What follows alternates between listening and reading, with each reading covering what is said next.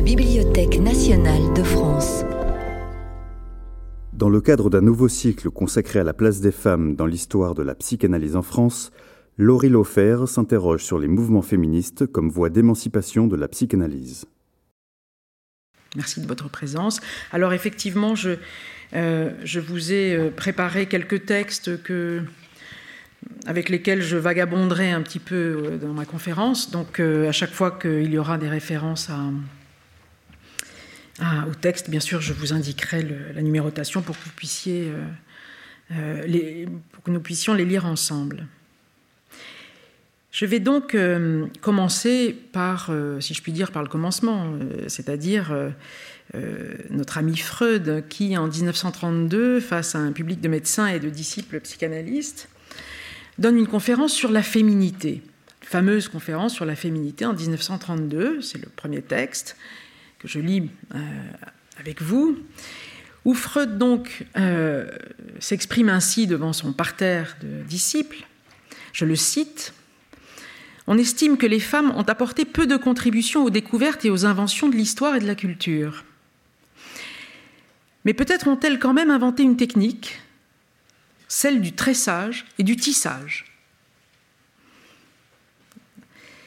C'est la nature même, continue Freud, qui aurait fourni le modèle de cette imitation en faisant pousser au moment de la puberté la toison pubienne qui cache les organes génitaux.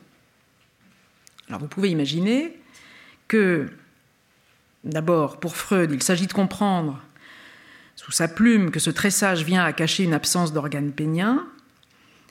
On peut donc, vous pouvez l'entendre, euh, considérer que cette conférence a fait couler beaucoup d'encre et a suscité de longs et de nombreux commentaires de la part des féministes analystes, mais les a fait aussi beaucoup rire. Parce que c'est encore le cas aujourd'hui. En gros, Freud dit les femmes n'ont rien apporté à la culture, heureusement, elles ont inventé le tressage. Ça commence mal. Mais comme dans tous les textes de Freud, il faut toujours avoir en, présence, à l'esprit, qu'il y a toujours une torsion. On ne sait pas très bien si Freud reprend à son propre compte cette opinion, renvoie à son auditoire le fait que cet auditoire a cette opinion-là, ou bien les deux.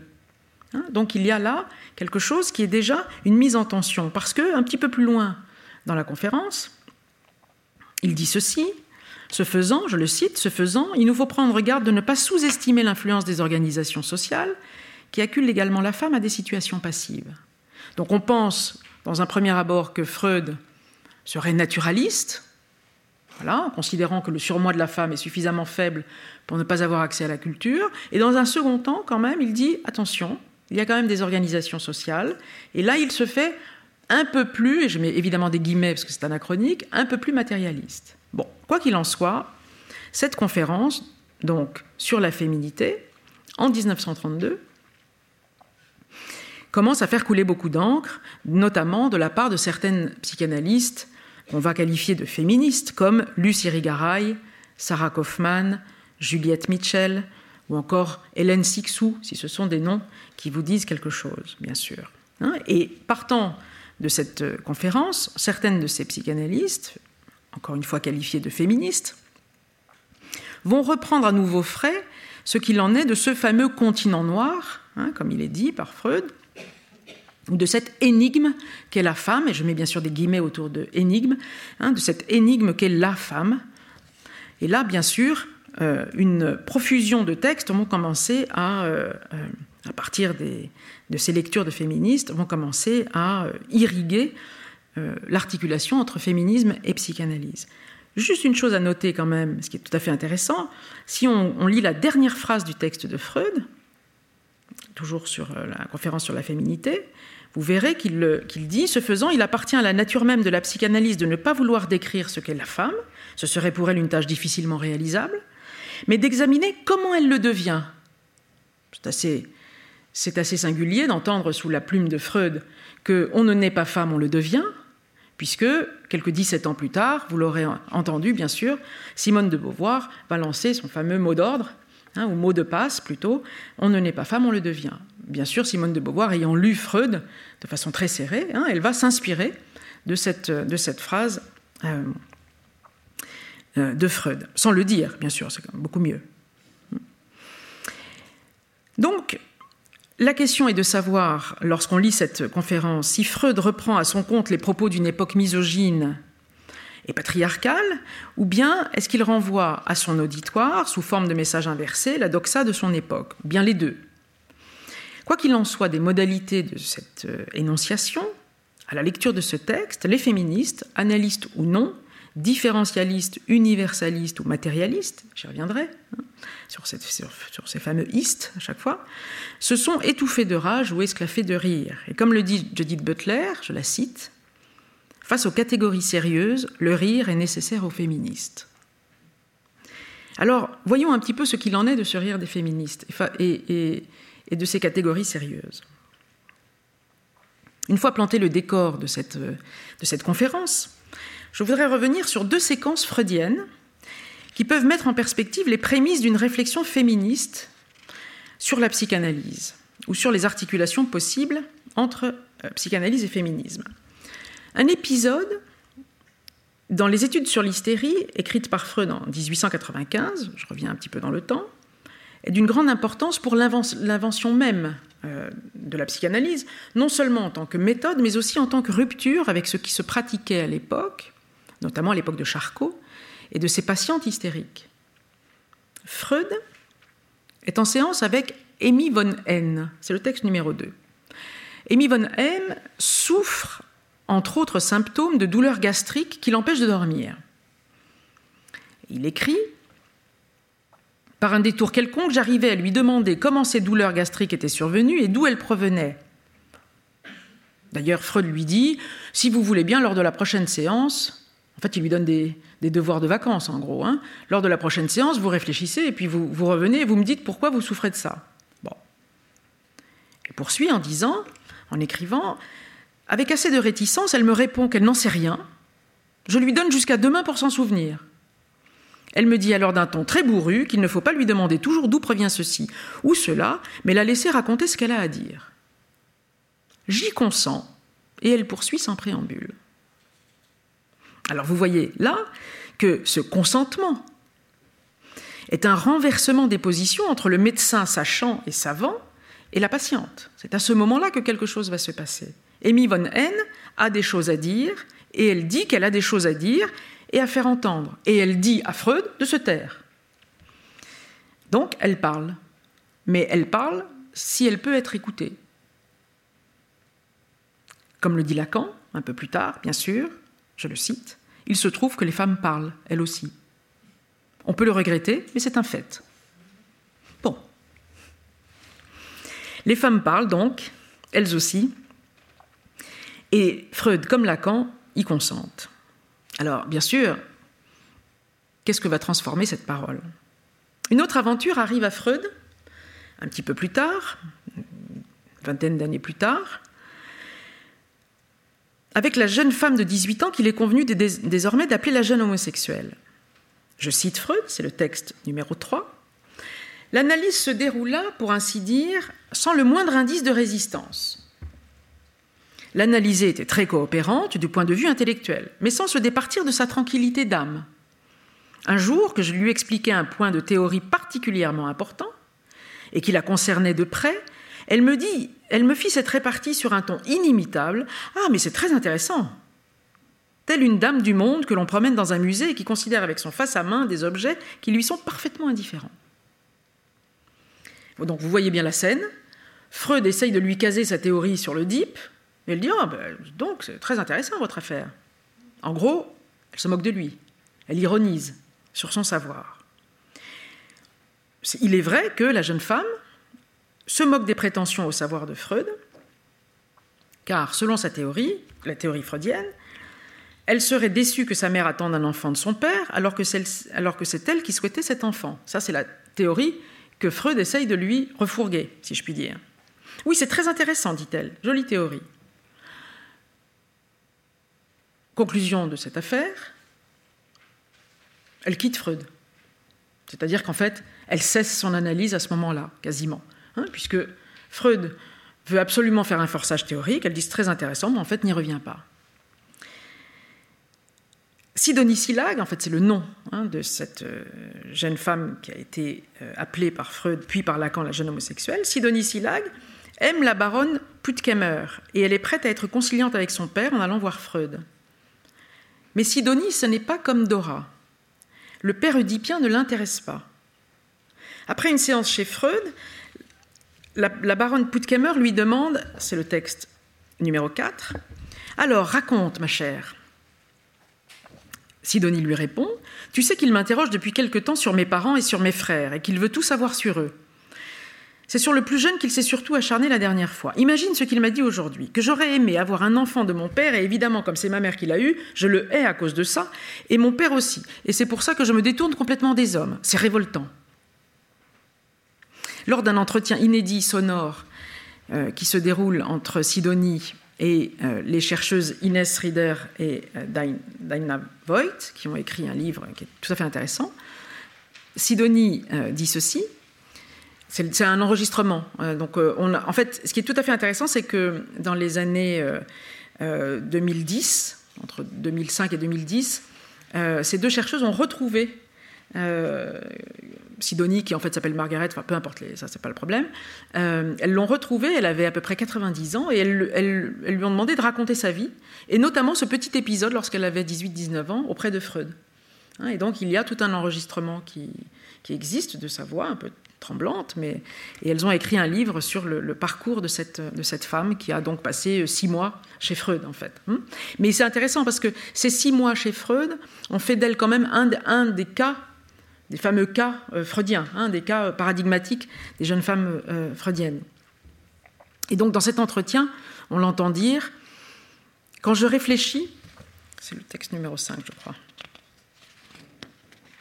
quand je réfléchis, Freud ne pouvait pas être complètement idiot. Et comme il n'était pas idiot, il a dû savoir et reconnaître que dans l'innocence de mes 19 ans, j'étais comme une enfant de 5 ans. Je le suis restée longtemps, complètement innocente.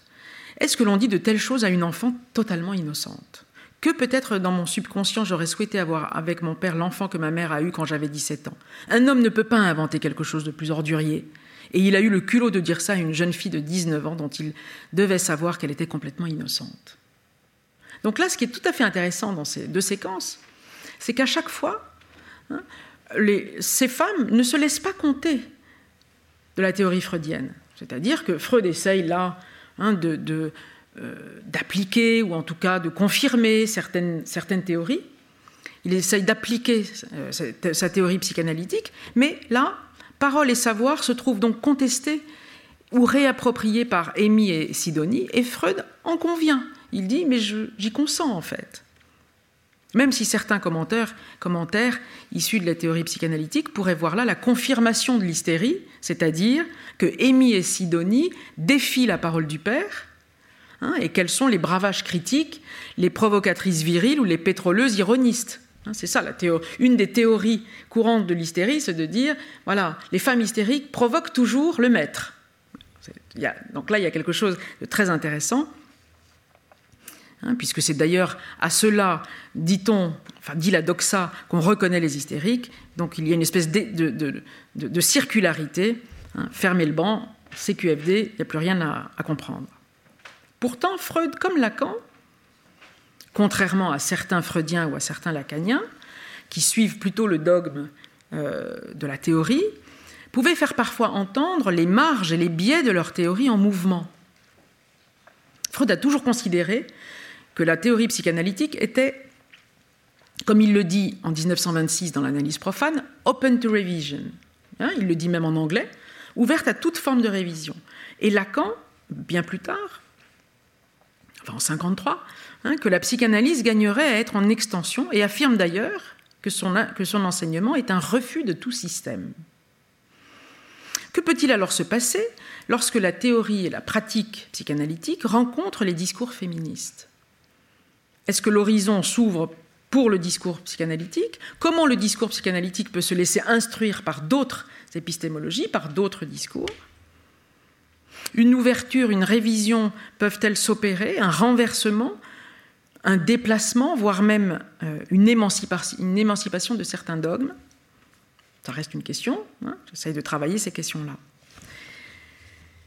Pour laisser la question euh, s'amplifier ou prendre consistance, un petit détour probablement sur les premières occurrences du mot féministe dont le sens politique actuel occulte ces premiers moments, semble, à mon avis, nécessaire. Donc, une petite généalogie du terme en France, en français. Le terme de féministe a émergé en France d'un double mouvement quasiment simultané. On le trouve en 1871 dans une thèse de médecine soutenue par Valère Fano de la Cour, enfin, qui m'était inconnu euh, jusqu'à aujourd'hui d'ailleurs, intitulée Du féminisme et de l'infantilisme chez les tuberculeux, ce qui ferait de son auteur, hein, Valère Fano de la Cour, en 1871, l'inventeur du mot féminisme, entendu non dans le sens politique et social, bien sûr, de mouvement d'émancipation des femmes, mais dans un sens médical et biologique. Dans ce contexte, ce terme désigne la présence de caractère féminin, avec des guillemets, chez un homme en raison d'une maladie tuberculeuse, tuberculeuse qui provoque un arrêt de développement du corps. D'où l'association avec l'infantilisme. Hein, et cet arrêt de développement du corps produit donc, selon les termes de euh, Fano de la Cour, une masculinisation incomplète. Hein, donc féminisme viendrait d'abord hein, d'un arrêt de développement de la masculinité dans cette thèse de médecine. Mais ce terme apparaît surtout à un plus large public en 1872 dans un pamphlet de Alexandre Dumas fils. Ce pamphlet écrit dans le contexte d'une affaire de mœurs, s'intitule L'homme-femme, avec un tiret, qui est une réponse à M. Henri d'Ideville. En fait, ce pamphlet est une réponse à un débat sur l'adultère et l'interdiction du divorce.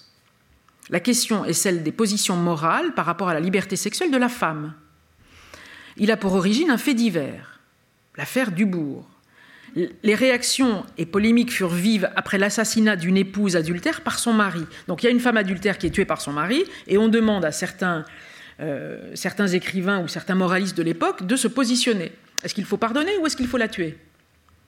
Eh bien, Henri d'Ideville prône le pardon de la femme adultère dans un article paru dans un journal de 1872, et Alexandre Dumas fils, lui, réplique par ce, par ce pamphlet l'homme-femme. Et à la première question qu'il pose, que pose euh, Alexandre Dumas fils, à savoir faut-il tuer la femme adultère, faut-il lui pardonner? Dumas fils répond sans équivoque si j'avais un fils, je lui dirais ce n'est pas là, ce n'est pas là une femme. Ce n'est même pas, ce n'est pas la femme, pardon. Ce n'est même pas une femme. Elle n'est pas dans la conception divine. Elle est purement animale. Tu-la. Bon, donc le ton est donné. Vous voyez l'affaire.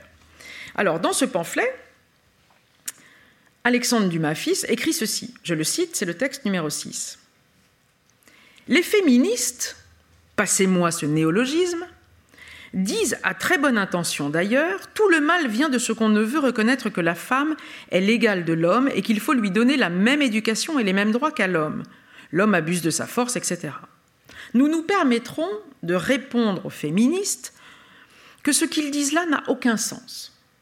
La femme n'est pas une valeur égale, supérieure ou inférieure à l'homme. Elle est une valeur d'un autre genre, comme elle est un être d'une autre forme et d'une autre fonction.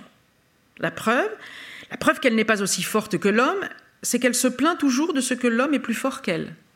C'est un petit peu rhétorique quand même cette affaire. Bon, enfin ça, pourra en débattre. Enfin là, si vous voulez, c'est quand même un argument euh, spécieux. Bon.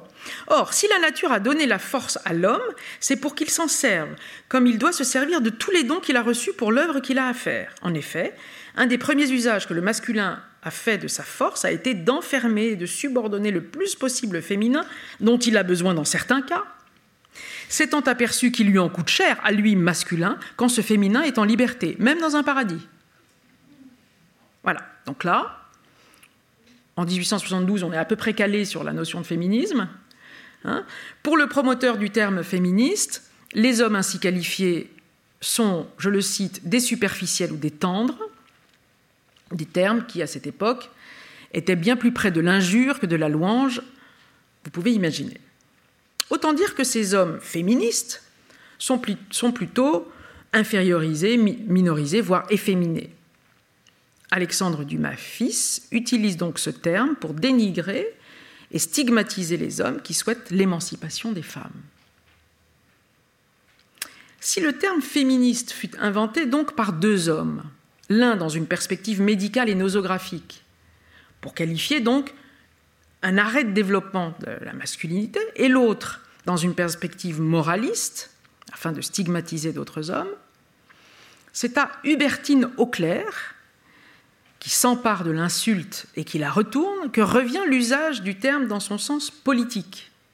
Hubertine Auclair, que l'histoire retient comme la suffragette française, se présente, selon ses propres termes, comme une féministe intégrale.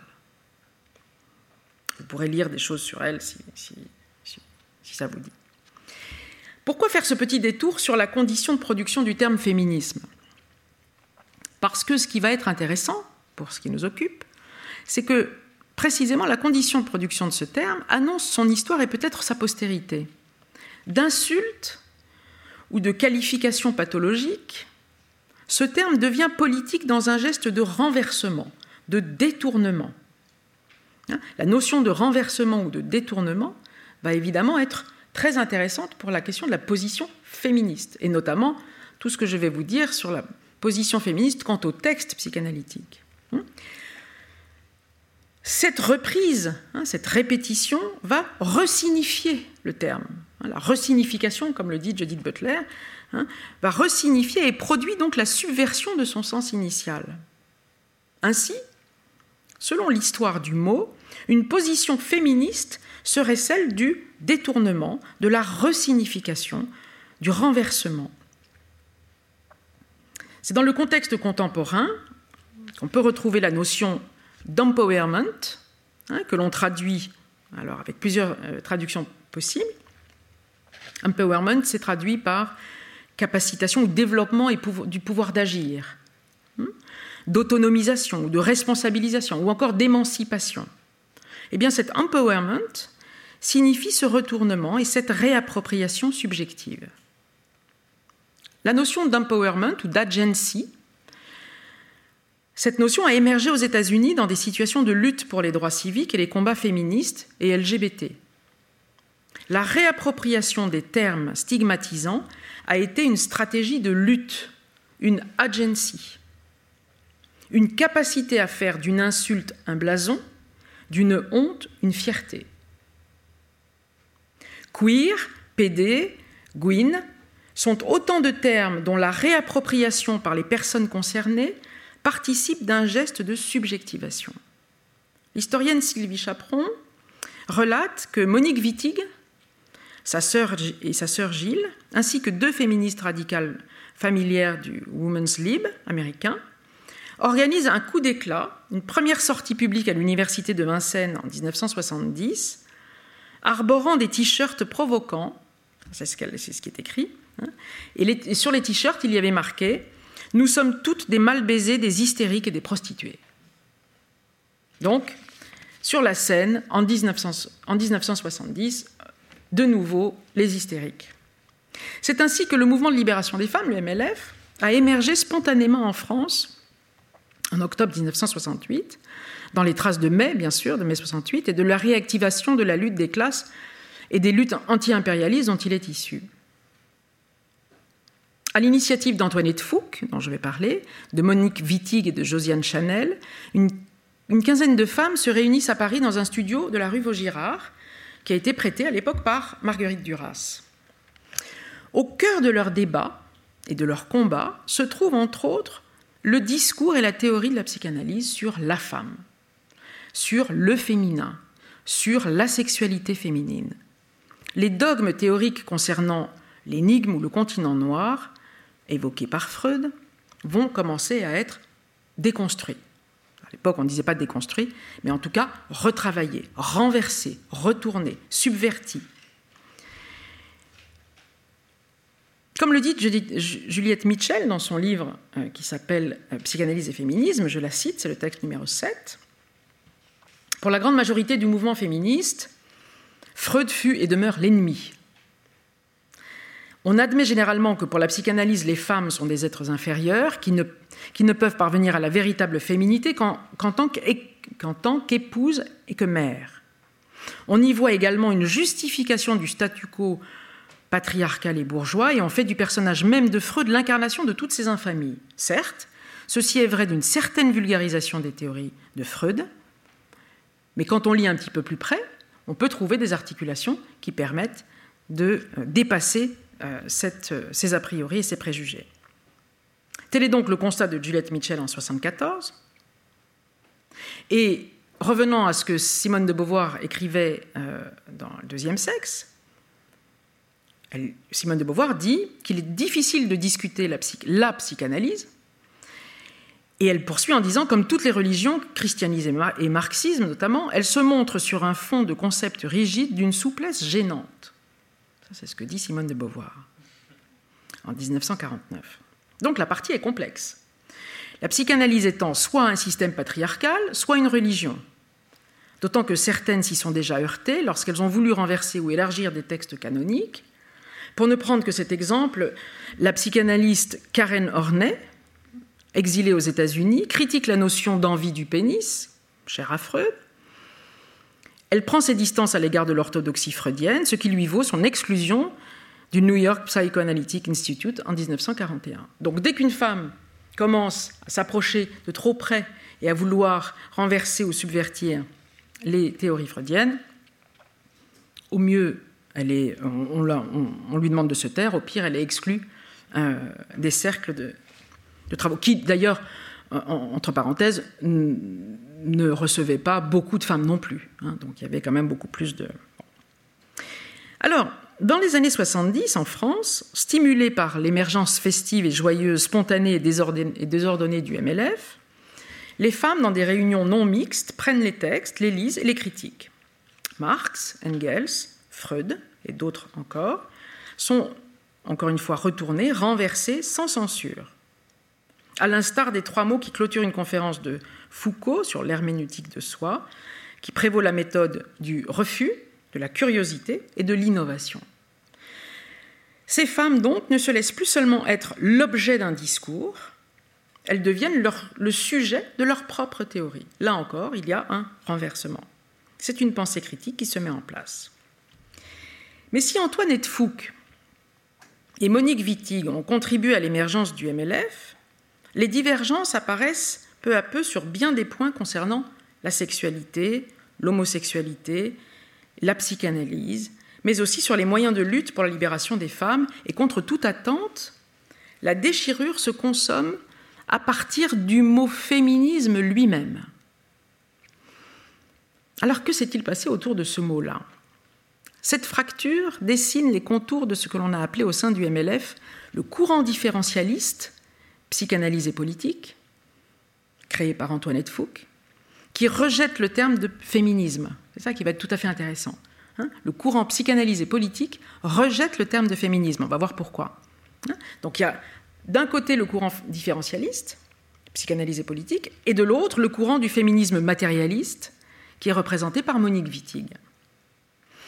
Le courant différentialiste, psychanalyse et politique, donc, euh, créé par Antoinette Fouque, a tenté d'articuler la théorie psychanalytique de l'inconscient en tant qu'analyse de discours normatif à la question politique de la différence des sexes. Ce qui était important pour psychanalyse et politique, c'était de promouvoir la différence des sexes. Psychépo, hein, c'est ce qu'on a, a, appelé psychépo. Psychépo a été dans les années 70 une tentative de reconsidérer la théorie et la pratique psychanalytique dans leur versant subversif, en se débarrassant un petit peu des impasses euh, de l'Oedipe ou des impasses familialistes et de ces apories patriarcales. Influencé par le retour à Freud, prôné par Jacques Lacan, Psychépo a tenté de redonner à la notion de féminin la spécificité, la prévalence, voire les avantages que la psychanalyse semblait effacer revalorisant la génitalité de la femme. La génitalité de la femme, c'est bien sûr une expression de Antoinette Fouque. Mais alors, ce qu'il faut voir, c'est que génitalité, elle met entre parenthèses le T de, génitalité, donc le, premier T. Si vous mettez entre parenthèses le, premier T, ça fait génialité. Hein donc, bien sûr, pour Antoinette Fouque, la génitalité, c'est la génialité de la femme. Donc, Antoinette Fouque, par la maternité, par la puissance procréatrice de la femme, insiste sur cette différenciation. C'est pour ça qu'on va appeler ce mouvement différentialiste. La pensée de la différence des sexes, dont un certain nombre de psychanalystes féministes se réclament, comme je les ai déjà cités, Lucie Rigaray ou Sarah Kaufman, mais aussi Michel Montrelet ou Julia Kristeva, parmi les plus connus, critique et souhaite déconstruire l'idée freudienne d'une libido dont la nature serait masculine. En fait, ce qu'il faut voir et ce qui est important, c'est qu'à cette époque-là, dans les années 70, dans les textes freudiens, Freud insiste sur une libido qui est masculine. Donc, Antoinette Fouque et ses, euh, euh, ses camarades disent non, il y a deux libidos en fait. On va différencier les choses. C'est ça le, moment historique. En fait, pour éviter que la libido ne soit que masculine dans, le, dans les textes freudiens, Antoinette Fouque dit non, en fait, il faut montrer que l'homme et la femme, ça n'est pas la même chose. C'est différent. Hmm? Donc, dans, la, dans, la, euh, dans son texte qui s'appelle Il y a deux sexes, il y a deux libidos, ou libido 2, comme écrit Antoinette Fouque, Antoinette Fouque va insister sur le caractère euh, essentiel, hein, originel, ou ce qu'elle appelle aussi la libido creandi, préservant et maintenant donc le discours théorique psychanalytique d'une psychogénèse ou d'une psychosexualité. C'est ainsi, par exemple, dans sa théorisation, que Antoinette Fouque propose, dans sa lecture de l'envie du pénis chez Freud, dans un mouvement symétriquement inverse de celui de Freud, de considérer l'envie d'utérus chez les hommes. Donc, il y a l'envie du pénis chez les femmes, et, Antoinette Fouque propose l'envie d'utérus chez les hommes. Inutile de dire que cette théorie n'a pas beaucoup pris, en tout cas pas chez les hommes. Hein. Hein, donc l'envie d'utérus chez les hommes, et donc elle perpétue euh, ainsi l'idée d'une différence des sexes marquée par le manque biologique ou organique de chacun des sexes. Antoinette Fouque, donc, avec Psychepo, tente d'ériger la différence des sexes comme programme politique. Oui, la femme est différente de l'homme, en ce qu'elle est, et elle seule peut porter un enfant. Cette puissance procréatrice, selon elle, serait la cause de la volonté de domination par les hommes impuissants à enfanter. Donc on voit bien comment, dans le différentialisme féministe vis-à-vis -vis de la psychanalyse, il y a une essentialisation Hein, c'est-à-dire que la nature même de la femme est d'être différente des hommes. Cette génitalité, entendons cette génialité, est l'affirmation de l'être femme. Hein, et Christeva va écrire des textes sur l'effet mère, hein, la question de, la procréation comme étant véritablement euh, l'idée même de ce que c'est que la nature euh, féminine. Hélène Sixou, par exemple, hein, euh, va parler d'une écriture féminine. Hein. Donc on voit bien comment dans ces années-là, il y a euh, une perspective différentialiste. La pensée critique d'Antoinette Fouque se situe donc à l'intérieur du corpus psychanalytique qu'il s'agit, selon elle, de réviser, d'élargir, voire de renverser. Je la cite.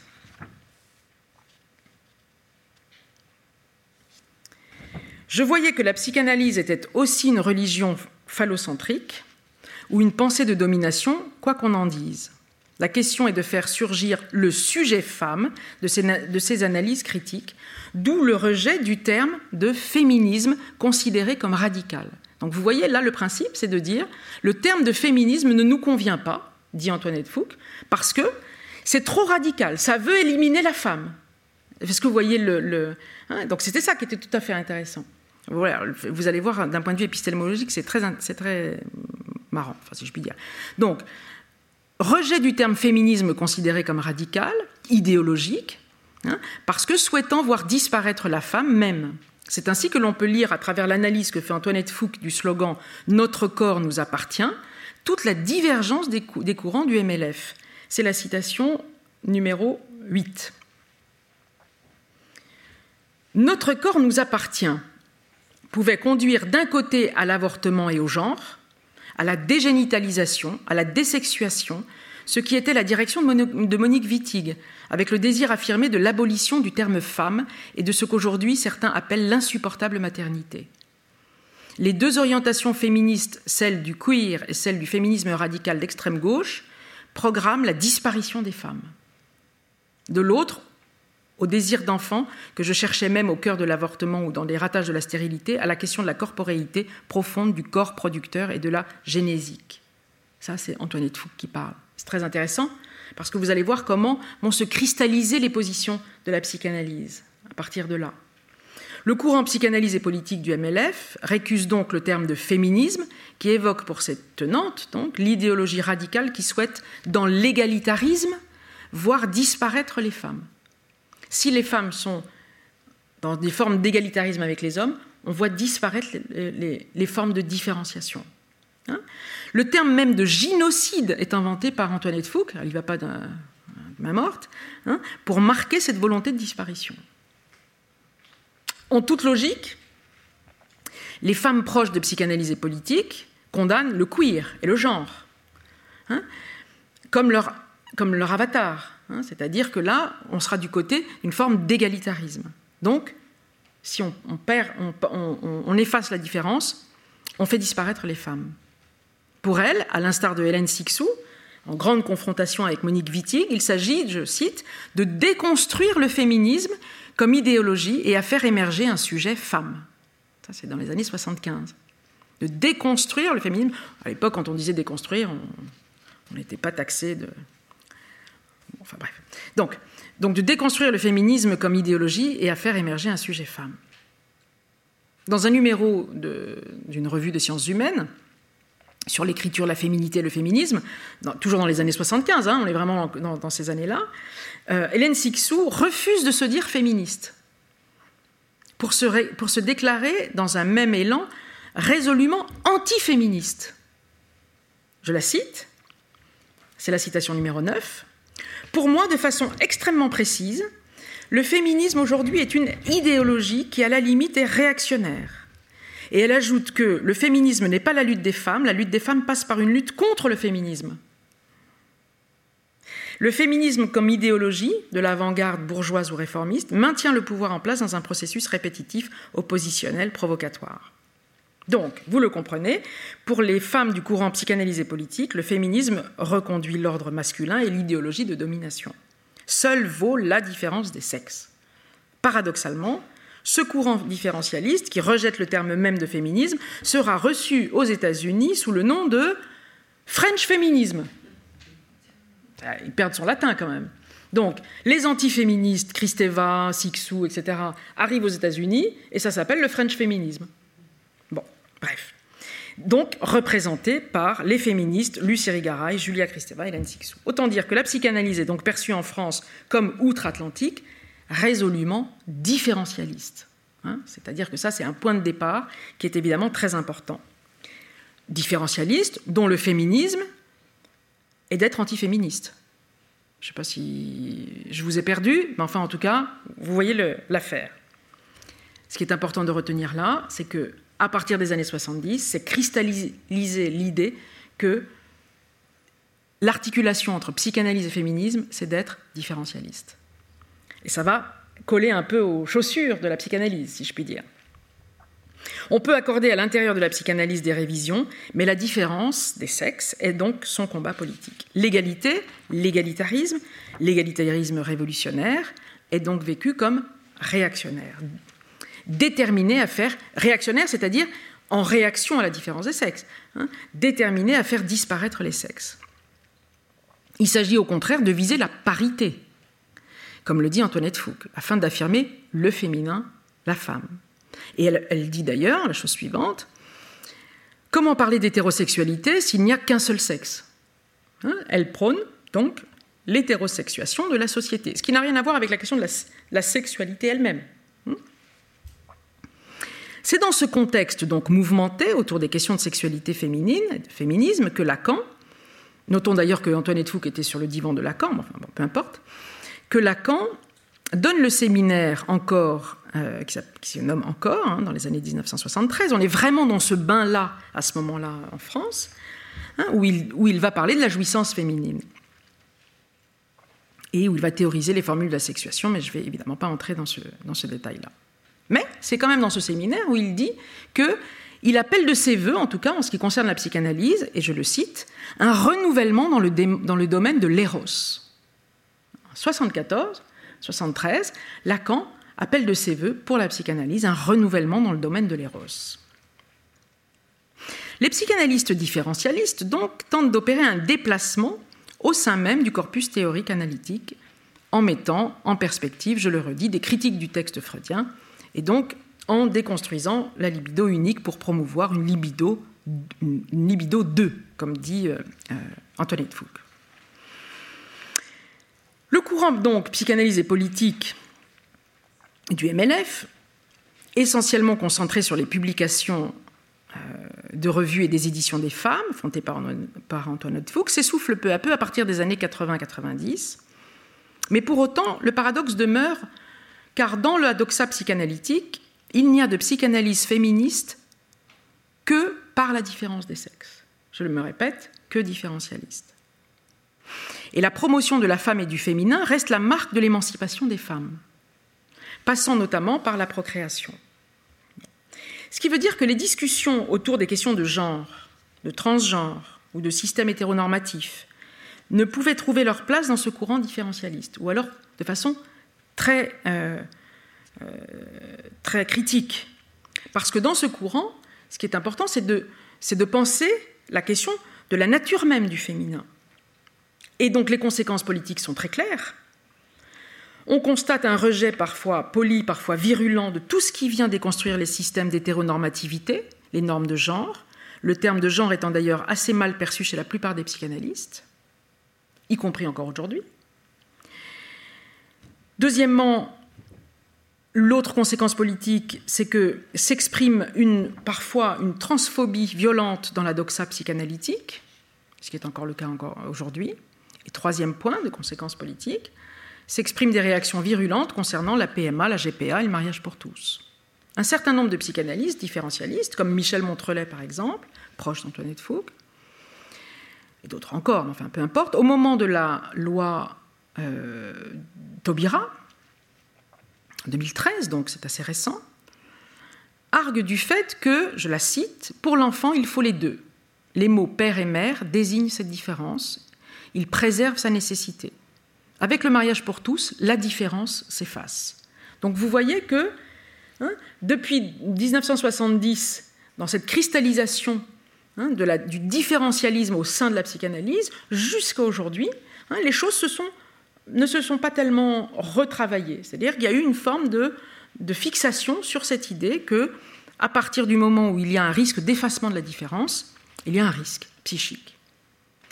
Ça, c'est plutôt du côté de l'intérieur de la psychanalyse. Donc si à l'intérieur de la théorie psychanalytique, l'articulation avec le politique semblait aporétique, n'arrivant pas à dépasser la question de la différence des sexes, et reconduisant les discours essentialisants sur les femmes ou le féminin procréatif, l'autre courant du MLF, emmené donc par Monique Wittig et euh, Christine Delphi, s'est résolument placé à l'extérieur de la psychanalyse et contre son discours.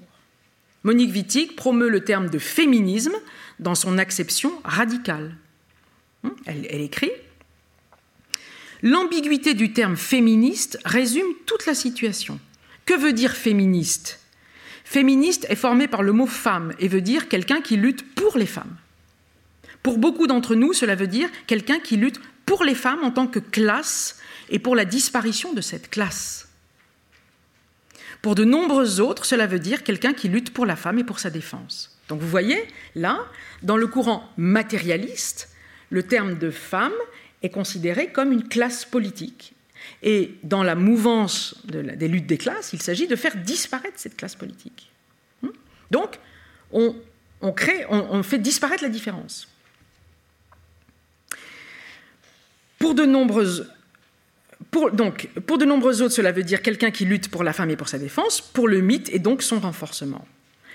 L'objectif politique de Monique Wittig, c'est de démythifier le continent noir, déconstruire la supposée énigme de la féminité, et les, discours, sur la jouissance autre passent par une position de rejet radical du discours et de la théorie psychanalytique.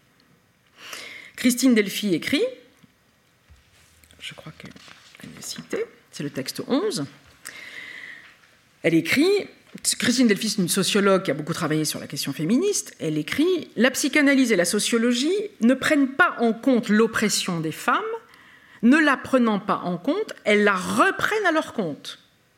Hein, donc vous voyez comment là, la critique se fait évidemment sociale. Elle l'intègre comme un donné. Pour elle, il ne s'agit pas de déconstruire cette oppression, mais c'est un donné de départ. C'est-à-dire qu'on ne la travaille même pas, cette oppression. Hmm elles étudient des domaines de la vie sociale et de l'expérience subjective où, par lesquels les femmes sont opprimées sans que cette oppression apparaisse comme telle. Les rapports de domination, de pouvoir et d'oppression sont pour les féministes radicales reconduits par l'énonciation et le discours psychanalytique. Par exemple, si Christine Delphi ou Monique Wittig lisent la, conférence de Freud de 1932 sur la féminité qui dit Les femmes n'ont rien inventé sauf le, tressage et le tissage, vous imaginez qu'elles ne vont pas se faire de Freud leur meilleur ami. Quoi. Hmm si euh, si pour Foucault, la psychanalyse participe d'un discours disciplinaire relevant de la biopolitique et de la gouvernementalité des corps, pour Monique Wittig, la psychanalyse fait partie de la pensée dominante, de la pensée straight, comme elle dit, étroite, hein, qui veut dire aussi hétérosexuelle dans la, dans la pensée de Wittig, par son incapacité à réfléchir sur l'émergence de son propre discours. Cette pensée dominante pour Wittig opprime les femmes et les contraint euh, à une mythologie indépassable. Elle écrit, c'est la citation numéro 12, quelle est donc cette pensée qui refuse de faire retour sur elle-même? Elle parle de la psychanalyse. Quelle est donc cette pensée qui refuse de faire retour sur elle-même? Ça veut dire qui refuse d'avoir une réflexivité critique sur ses propres théories, qui ne remet jamais en cause ce qui la constitue au premier chef. Cette pensée est la pensée dominante, cette pensée affirme qu'il existe un déjà-là des sexes, quelque chose qui précède toute pensée, précède toute société. Cette pensée est la pensée de ceux qui gouvernent les femmes. Bon, c'est le discours actuel de ce qu'on appelle mainstream, la pensée dominante, hein, l'idéologie dominante. Et elle ajoute, le texte suivant, les discours qui nous oppriment tout, particulièrement, nous, lesbiennes féministes et hommes homosexuels, et qui prennent pour acquis que ce qui fonde la société, toute société est l'hétérosexualité, ces discours qui nient toute possibilité de créer nos propres catégories, ils nous empêchent de parler, sinon dans leurs termes, et tout ce qui les remet en question est aussitôt méconnu comme primaire. Notre refus de l'interprétation totalisante de la psychanalyse fait dire que nous négligeons la dimension symbolique. C'est très intéressant. Toute petite parenthèse ça passe vite. Euh, une toute petite parenthèse, quand Wittig dit ça, c'est intéressant parce que dans la psychanalyse, quand on dit qu'un discours n'entre pas dans l'ordre dans dans symbolique, c'est immédiatement entendu du côté de, ça relèverait non pas de la névrose, mais de quelque chose euh, qui serait plutôt du côté de la pathologie. Donc, bien sûr, Wittig, qui connaît bien les textes psychanalytiques, euh, critique ça. Hein, et donc, ces critiques mettent au jour la naturalisation et l'essentialisation de la différence des sexes, mais aussi l'anhistoricisation des notions psychanalytiques, l'universalisme interprétatif et l'invariant de ces concepts, qui entraînent, selon Wittig, une forme d'apolitisme de la psychanalyse et une dépolitisation de son écoute. Et évidemment, aujourd'hui, c'est très important cette affaire-là, hein, puisque la question aujourd'hui est comment penser une articulation entre la psychanalyse et le politique, bien sûr. Y a-t-il une politique de la psychanalyse. Hein, Monique Wittig écrit, euh, c'est le texte suivant, je la cite, La pensée straight se livre à une interprétation totalisante à la fois de l'histoire, de la réalité sociale, de la culture et des sociétés, du langage et de tous les phénomènes subjectifs. Je ne peux que souligner ici le caractère oppressif que revêt la pensée straight dans sa tendance à immédiatement universaliser sa production de concepts. Donc vous comprenez que le complexe d'Oedipe, la différence des sexes, évidemment, ça passe au crible de la critique matérialiste. Hmm? D'universaliser sa production de concepts, à former des lois générales qui valent pour toutes les sociétés, toutes les époques et tous les individus. C'est ainsi qu'on peut parler de l'échange des femmes, la différence des sexes, l'ordre symbolique, l'inconscient, le désir, la jouissance, la culture, l'histoire. Bon, vous comprenez bien la critique matérialiste de Wittig. Là, dans cette perspective, évidemment, le concept de différence des sexes relève pour elle d'un énoncé et d'un discours politique qui vise à renforcer la domination d'une classe sur une autre. Bon. Donc là, on voit qu'il y a une confrontation entre il y a deux sexes et il faut faire disparaître la femme comme classe politique, hein, puisque pour Wittig, évidemment, cette fameuse phrase radicale euh, où elle dit c'est bien, dire que pour nous, il ne peut y avoir de femmes ni d'hommes qu'en tant que classe et qu'en tant que catégorie de pensée et de langage. Ils doivent disparaître politiquement, économiquement, idéologiquement. Alors, évidemment, il ne s'agit pas de faire disparaître les femmes et les hommes, il faut les faire disparaître en tant que classe politique, économique et sociale. Hein? La radicalité de Wittig l'amène à considérer qu'il faut dépasser même le terme de féminisme et de femme pour marquer la lutte politique. D'une certaine façon, pour elle, hein, le féminisme est le lesbianisme même, comme elle le dit, est l'issue révolutionnaire. On fait disparaître le terme de femme. Bon, donc vous comprenez là que euh, le différentialisme d'Antoinette Fouque et le matérialisme euh, de euh, Monique Wittig ne vont pas se rencontrer, hein, et évidemment la psychanalyse y perd un peu sa libido, si je puis dire. Malgré les dissensions, les ruptures et les rejets, ce que cette période des années 70 par sa fécondité intellectuelle et théorique à apporter à la psychanalyse est essentielle. La théorie psychanalytique ne peut plus penser la sexualité en dehors du politique et du discours social. Du discours social et du discours normatif. En dehors des dispositifs disciplinaires et de la biopolitique des corps et de ce, que Foucault met en perspective, notamment avec l'histoire de la sexualité comme généalogie de la euh, psychanalyse. Ce qui est très intéressant, juste un tout petit, euh, une toute petite digression, j'ai plus le temps donc je peux en faire, euh, c'est que à partir des années 72, euh, donc voyez là c'est vraiment on est dans les années 70, on est post 68. Ce qui va être très intéressant, c'est qu'on va voir une profusion d'intellectuels en France en tout cas produire des, concepts ou des théories dans l'articulation politique, sexualité, psychanalyse. Ça va commencer avec Deleuze et Guattari, hein, avec l'anti-Oedipe, capitalisme et schizophrénie en 72.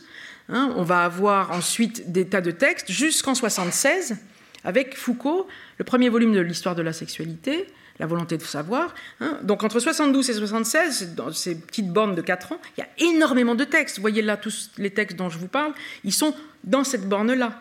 Hein, euh, euh, Lacan va donner son séminaire sur la jouissance féminine, etc. Donc on voit bien que ce moment-là est très agité autour de psychanalyse, sexualité et politique.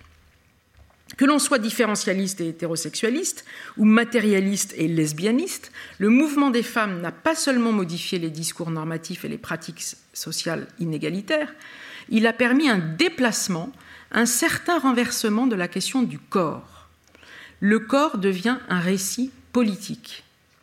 Que l'on soit du côté d'Antoinette Foucault, que l'on soit du côté euh, de Monique Wittig, elles reprennent à leur compte, d'une certaine façon, la fameuse phrase de Simone de Beauvoir, la, fameuse formule de Simone de Beauvoir qui dit Le corps n'est pas une chose, mais une situation.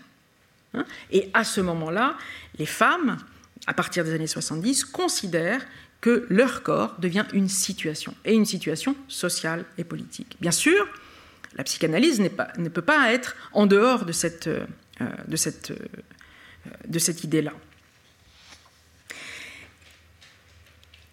À partir donc de, Foucault, euh, qui est évidemment euh, très important à ce moment-là, il s'agit de repenser à nouveau frais un corps dont la sexualité n'est plus normative.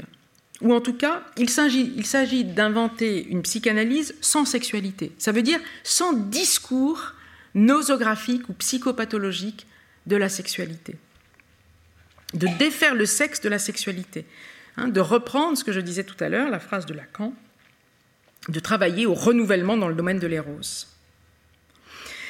Qu'est-ce que ce serait qu'une psychanalyse féministe si ce n'est délester du caractère normatif de la sexualité? Délester du sexe-désir pour ouvrir au corps-plaisir. D'une certaine façon, une certaine psychanalyse disposée à la joie. D'une certaine façon, là encore dans les années 75, outre-Atlantique. Hein, c'est avec l'anthropologue états-unienne féministe Gail Rubin, qui en 1975 écrit La psychanalyse est un féminisme manqué. C'est que parfois une certaine psychanalyse manque à ce retournement tactique, à la resignification de certaines positions théoriques qui s'instituent comme des dogmes et se fossilisent. Gail Rubin, elle est très intéressante. Il y a une longue citation, je ne vais peut-être pas la, la lire, je ne sais pas combien de temps il me reste.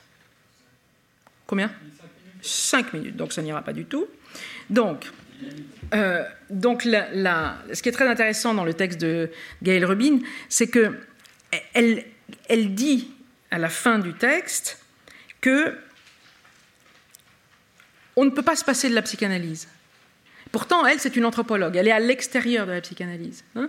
On ne peut pas se passer de la psychanalyse, elle va même dire, c'est le, dernier euh, mouvement de son texte, vous lirez éventuellement après l'ensemble, une révolution féministe complète libérerait plus que les femmes. Elle libérerait les formes d'expression sexuelle et elle libérerait la personnalité humaine de la camisole de force du genre. Donc vous voyez que elle, Gaëlle Rubin, elle se place résolument du côté de Monique Wittig et des matérialistes. Comme la psychanalyse est une théorie du genre, en 75, on est en 1975, donc c'est quand même drôle hein, de dire que euh, c'est nouveau cette affaire-là de psychanalyse des genres. Bon, bref. Donc comme la psychanalyse est une théorie du genre, l'écarter serait suicidaire pour un mouvement politique qui se consacre à éradiquer la hiérarchie de genre ou le genre lui-même.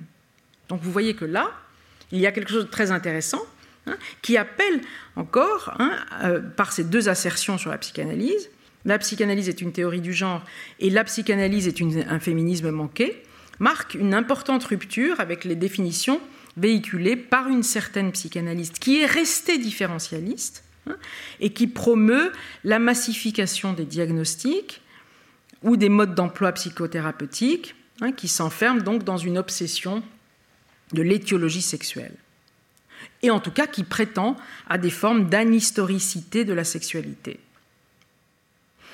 La critique que fait Gaël Rubin d'un conformisme sexuel porté par un moralisme sexuel permet, selon elle, je la cite, de créer une éthique sexuelle pluraliste. Ce qu'elle dit dans, dans, sa théorie, et ce qui est tout à fait intéressant, c'est que pour elle, la sexualité et les pratiques sexuelles sont anodines. Hein, anodines, ça veut dire sans excès de signification sur la sexualité. C'est très compliqué en fait d'avoir une, vision, ça c'est le troisième, troisième moment, je dirais, théorique féministe, hein. c'est très compliqué d'avoir une vision anodine de la sexualité.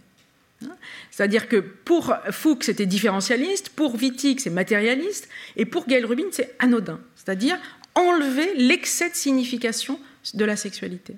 D'une certaine façon, c'est ça qui promeut non pas le caractère normatif, mais le caractère des plaisirs. Donc, les catégories ontologiques femmes, hommes, homosexuels, hétérosexuels, etc., essentialisent et naturalisent des normes de genre, des normes sexuelles ou des normes identitaires. Les productions conceptuelles et théoriques, lorsqu'elles ne prennent pas en compte leurs conditions historiques de production, risquent de se transformer en dogmes. La pratique analytique insiste sur l'idée que toute construction identitaire peut devenir une entrave pour le sujet, une forme de mélancolisation. Les normes de genre, les clichés sexuels, l'homme jeune, blanc, actif, cisgenre, hétérosexuel, la femme maternante, etc., ces clichés-là, hein, c'est-à-dire les supposés représentants d'une santé universelle, sont déconstruits par l'expérience de l'analyse. Les discours normatifs dont ils peuvent être dupes se défont et les identités se perdent dans un magasin d'accessoires, comme dirait Lacan.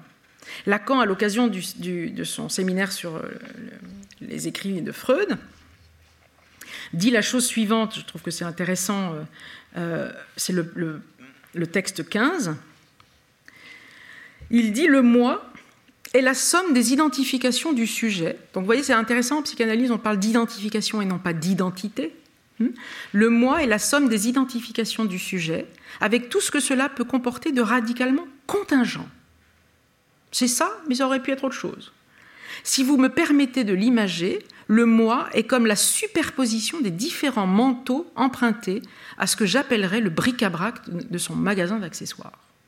Voilà ce que c'est que le moi pour Lacan, c'est-à-dire un bric-à-brac de magasin d'accessoires, une superposition de manteaux.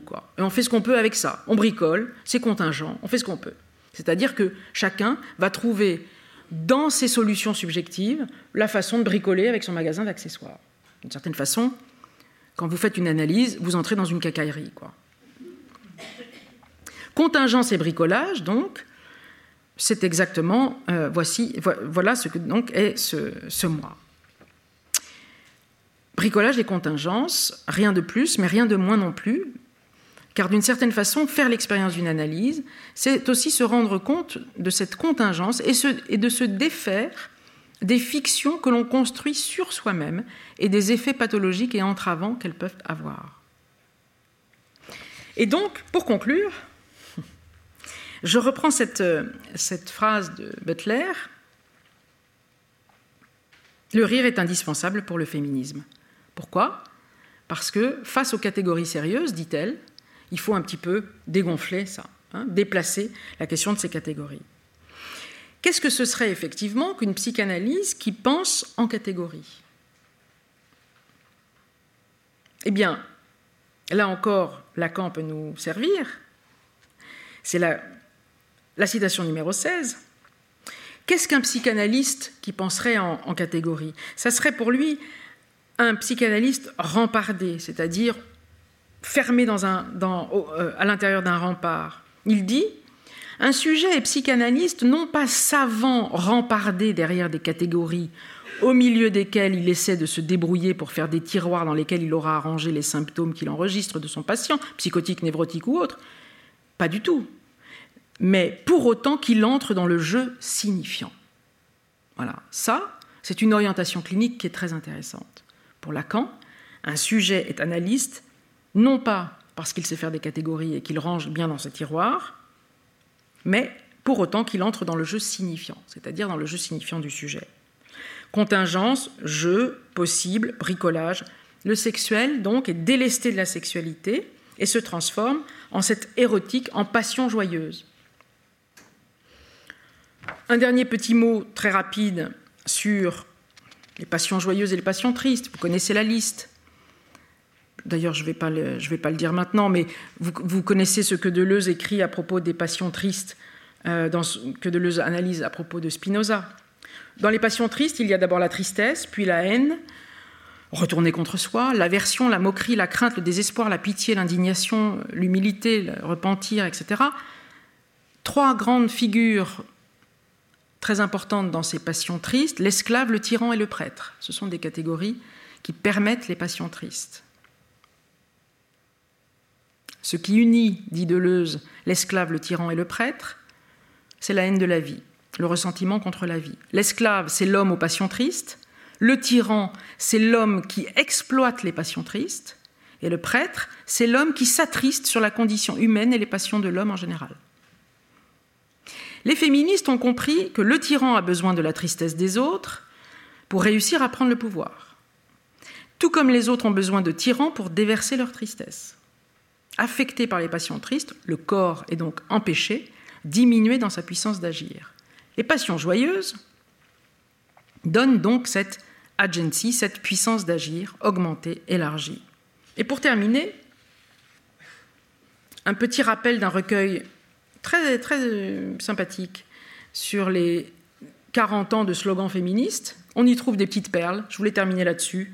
Je trouvais que c'était plus intéressant que de faire des grandes théories. Et c'est Béatrice Frankel qui dit Les féministes aiment les jeux de langage. Il se trouve que les psychanalystes aussi. Face aux mots d'ordre et aux injonctions, les féministes des années 70 en France ont produit des mots d'esprit, de la joie, de la liberté de penser. Un tout petit rappel historique.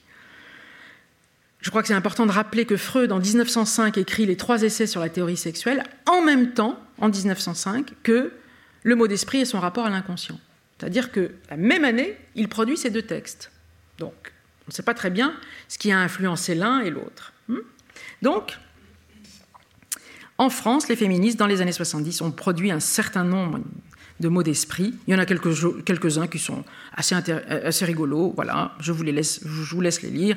Existe-t-il des hétérosapiens Je suis une femme, pourquoi pas vous Princesse ayant essayé beaucoup de princes, cherche grenouille. Les petites filles sages vont au paradis, les autres vont où elles veulent. Créon, pousse-toi. Je trouve assez drôle celui-là.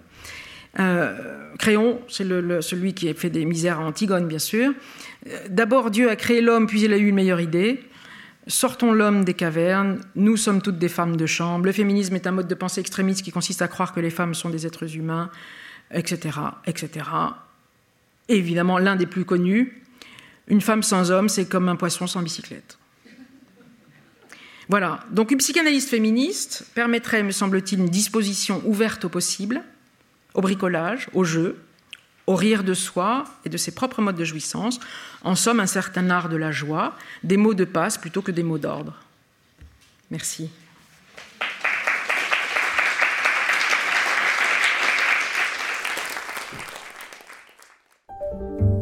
Vous venez d'écouter un podcast de la Bibliothèque nationale de France. Retrouvez les conférences, rencontres et créations de la BNF sur toutes les plateformes de podcast ainsi que sur le site bnf.fr.